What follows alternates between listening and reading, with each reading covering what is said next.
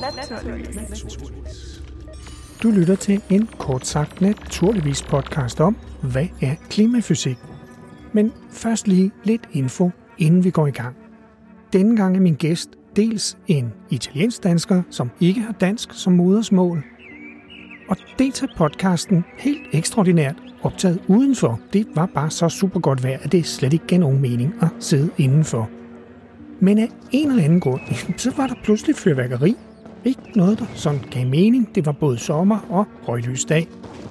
Nå, men ikke desto mindre, så kommer der sådan cirka halvvejs ind i podcasten, altså noget fyrværkerilyd. Fyrværkeri. Velkommen til Nørrebro. Det håber jeg, du kan leve med.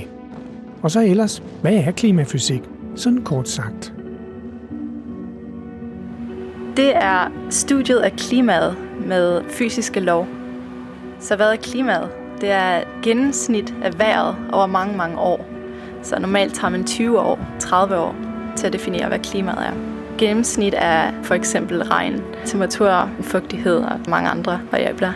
Så fysik, det er en måde at beskrive naturen på ved at finde de fundamentale ligninger, der beskriver udviklingen af naturen. Så for eksempel i skolen har man lært, at man kan bruge en fysikligning til at forudsige, hvor en bold ruller hen. På den samme måde, så kan man bruge de her ligninger til at forudsige, hvor vand bevæger sig hen i atmosfæren, eller hvor vand bevæger sig hen i havet. Når man kan se en sky, så ved man, der er der vand. Water vapor, vanddamp. Ja. Øhm, og den bevæger sig selvfølgelig rundt med vinden. Så vi ved, at der findes de her fundamentale ligninger, der beskriver udviklingen af alt det, der bevæger sig i naturen. Og dem kan vi så bruge til at forudsige, hvordan atmosfæren udvikler sig, og hvordan havet udvikler sig. Og de to komponenter sammen, de skaber sig vejret og klimaet. Vi ved også, hvor meget energi, der kommer ind i systemet, fordi det er solen, der giver den energi. Så ved at vide, hvor meget energi, der kommer ind, og nogenlunde, hvor meget energi, der kommer ud, så har vi også øh, information om, hvor meget energi, der er inde i systemet. Øh, udviklingen også af hele værtssystemet, det afhænger også af den energi, der er inde i det. Ikke? Så det er ikke kun vand, der bevæger sig rundt, men der er også energi, der, der kører det hele. Og det er det, vi bruger klimafysik til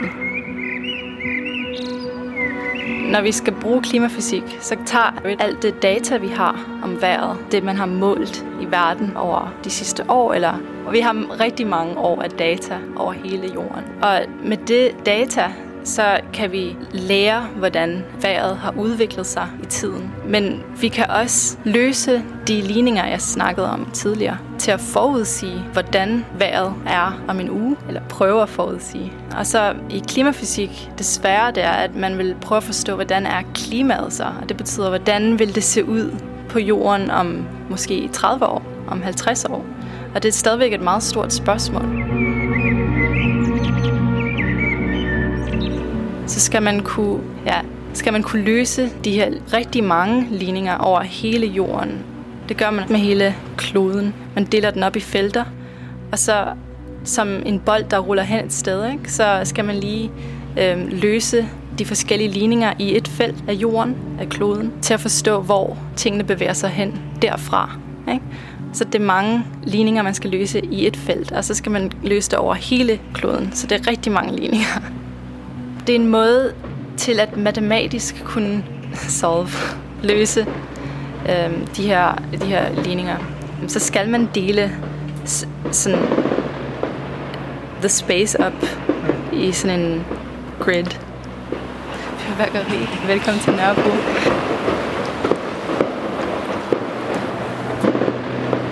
Til at løse de her ligninger, så skal man have en computerprogram, fordi det kan man ikke sådan fysisk gøre på et stykke papir.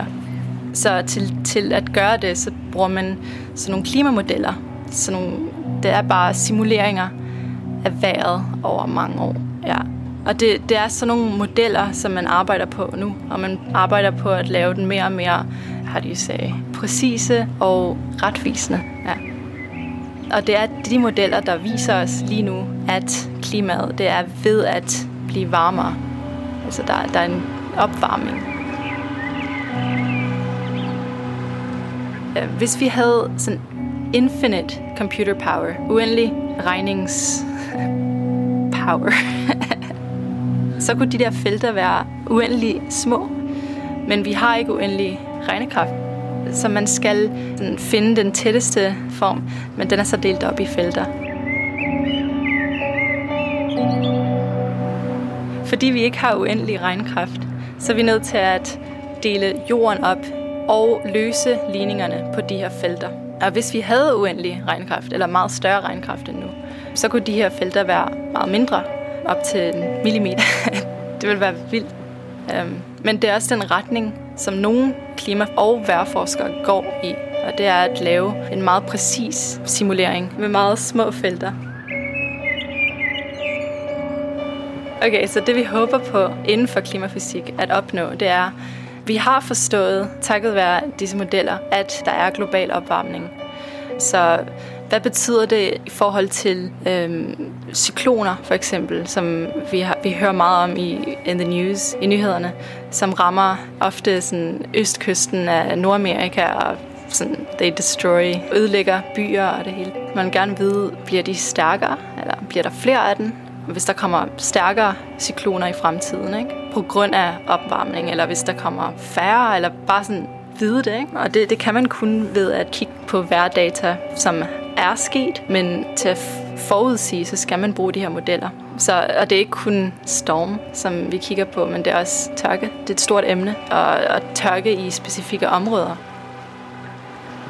Og i forhold til Danmark, så tror jeg, at vi er meget interesseret i om øh, stigning af havet, så er havvand, det hedder det, som the waterline, er havvandsstigninger. Og der er rigtig mange mekanismer, som er connected to, hænger sammen med havvandsstigning. Så det er der også meget forskning i inden for klimafysik. Og der kan man også bruge modeller, ikke? fordi selvfølgelig, der er global opvarmning, så smelter isen ikke? oven på Grønland for eksempel. Og det er så vand, og det kommer så ind i havet.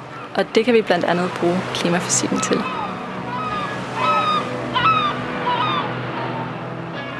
Altså, okay, ja, så, så vi har snakket om klimaet og opvarmning og alle de ting, der kan måske ske i. Men i min personlige forskning, så arbejder jeg mere med, hvad sker der lige nu og her, og det vil så være vejret. Så min, min drøm i min egen forskning, det vil være at kunne hjælpe de her vejrudsigtmodeller til at være så præcise, at man kan forudsige vejret, eller forudsige så præcist, hvornår regnen kommer for eksempel. Så vi, vi ved alle sammen, at det er svært at vide. Man ved aldrig med 100% hvornår regnen starter, for eksempel i Danmark. Så for eksempel det drømmescenarie, øh, hvis jeg kunne fortælle dig, at øh, i morgen kl. 16.32, lige her på Nørrebro i København, ved den her plads, så kommer det til at regne, og det ender sådan 8 minutter senere. Det vil være drømmescenariet.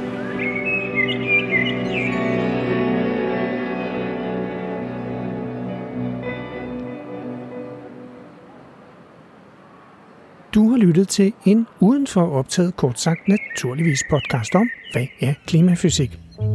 Det var italiensk-danske Irene Kruse, der medvirkede, og hun er bachelor i fysik fra Italien, fra Trieste Universitetet, og en master i klimafysik fra Utrecht Universitet i Holland.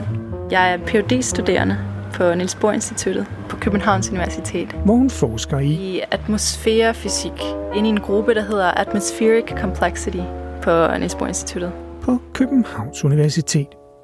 Mit navn er Nalle Kirkvåg. Jeg er vært redaktør på Naturligvis, hvilket har været siden 2018, hvor jeg tog initiativ til den her historiefortællende videnskabspodcast. Hvis det her med naturvidenskab har gjort dig nysgerrig, ja, så er det bare om at gå på opdagelse i naturligvis rigtig mange podcast. Her kan du for eksempel lytte til en hulens masse Faktabox podcast, som for eksempel de her kort sagt. Det kan være om, hvad er fysik, hvad er biologi, og hvad er bakterier, og hvad er naturvidenskab. Dem plus en hel masse længere historiefortællende naturligvis podcast. For eksempel en eventyrlig en om, hvorfor du ikke må smide din brugte pizzabakke i papaffaldscontaineren. Ost! Chibab! Pizza! Væk fra pizzabakken! Eller hvordan det der madaffald, du står nøjsomligt for eksempel hjemme i dit køkken og affaldssorterer, hvordan det, ja, hvordan det ender som biogas og kompost.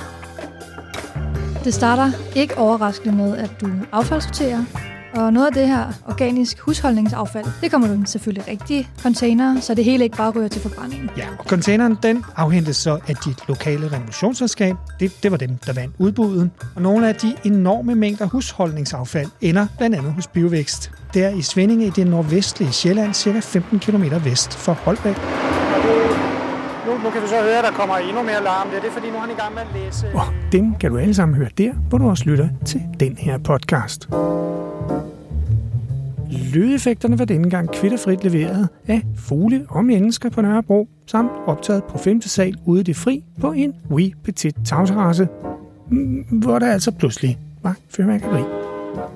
Musikken, ja, den kan du læse om i show notes, og ellers så er der bare tilbage at sige, naturligvis er produceret af Polychrom Media, som er en socialøkonomisk medievirksomhed, og det er den altså produceret sammen med Ro Radio. Tak, fordi du lyttede med.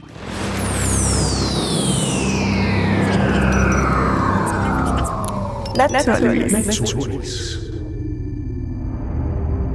Og det er jo noget af det, vi vil undersøge. Ja, lige netop.